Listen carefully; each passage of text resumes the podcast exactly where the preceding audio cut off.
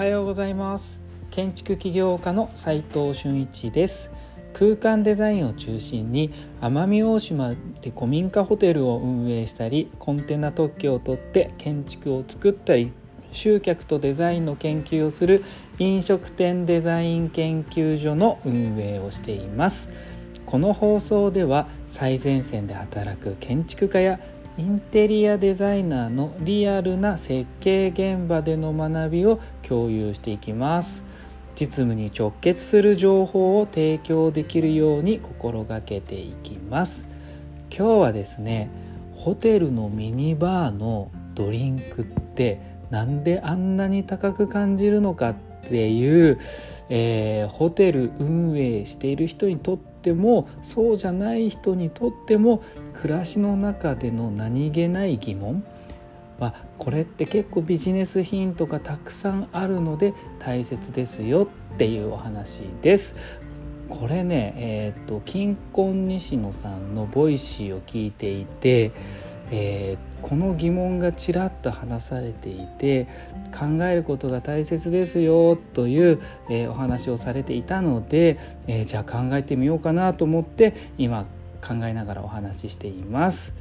うんだってですね僕はですね奄美大島で古民家ホテルを実際運営していてそこでもなんとなくですねドリンクを販売していたのでもろ当事者だったんですよね。まあこれは考えないわけにはいかないなと思って、えー、今考えてみました。で、えー、結論なんですけれどもドリンク自体の価値がえー、他で買う時と結構一緒なのに価格だけ高いから、えー、高く感じちゃうのかなっていうのがちょっと僕の結論なんですけど、えーと、例えばですね、えー、富士山の頂上でお水とかねお味噌汁とか販売していたとしたらですよここまで運ぶの大変だろうなとか温める機器持ってきたのかなとか自分自身も山を登ってきた苦労があるからこそそれを共有して物の価値っていうのが実際実感できると思うんです。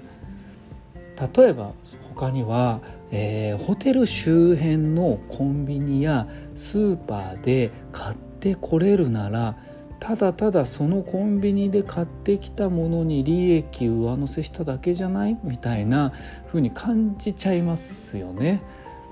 で、えー、じゃあ自分のえー、もし奄美大島でしかね取れない、えー、ドリンク飲めないドリンクとか、えー、奄美大島のコンビニとかスーパーでもあまり見かけないドリンクであれば価値はちょっと出てくるかもしれないなとか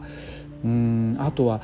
この客室空間で飲むことが演出されていたりすればいいかもしれないですよね。例えばえうんと屋根の上に登って、まあ、星空デッキっていうものを作ってるんで屋根の上にデッキ作ってるんですけれどもその上に登ってライトアップされたシャンパンの泡と一緒に重ねる星空めっちゃ星空あるんでそれで素敵なシーンが生まれますよとか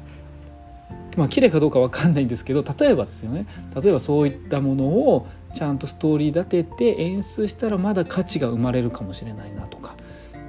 飲んでみたいなってちょっと思っていただけるかもしれないなとかまあどちらにしても大体ホテルに宿泊しても確かにミニバーってあんまり僕も使った記憶がないですね。ちなみに先日泊まってみた夫婦川口湖は冷蔵庫の中にドリンクは入っているんですけれども全て確か無料でしたね。だからえっ、ー、とちょっとお水ぐらいは飲んだかもしれませんよね。長野のどっかのホテルに泊まった時も館内のラウンジとかにはワインが置いてあったり、えー、エントランスにはなんか地元の豚汁みたいなものが置いてあったり温泉入った外には牛乳が置かれていたりと結構自由に好きなだけ飲めるような無料スタイルみたいな感じでしたね。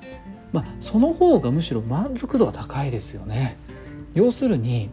ミニバーの中に入っているもの自体を購入する気持ちになっていないのかもしれませんね。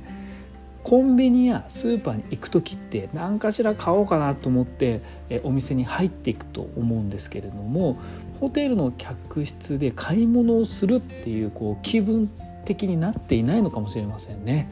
まあ、それももしかしたら購入しづらいとか高いとかっていうのにつながってくるのかもしれないですね。ちょっと まとまりのないお話になってしまいましたが、えーと、今日はホテルのミニバーのドリンクはなぜ高く感じるのかっていうテーマで考えてみました。僕の結論としてはドリンク自体の価値がやっぱり他で買う時と他のスーパーとかコンビニで買う時と同じなのに価値価格だけ高いから高く感じちゃうんじゃないかなとっていうのと買う気持ちになっていないからっていうこの2つの結論推測みたいな感じになりました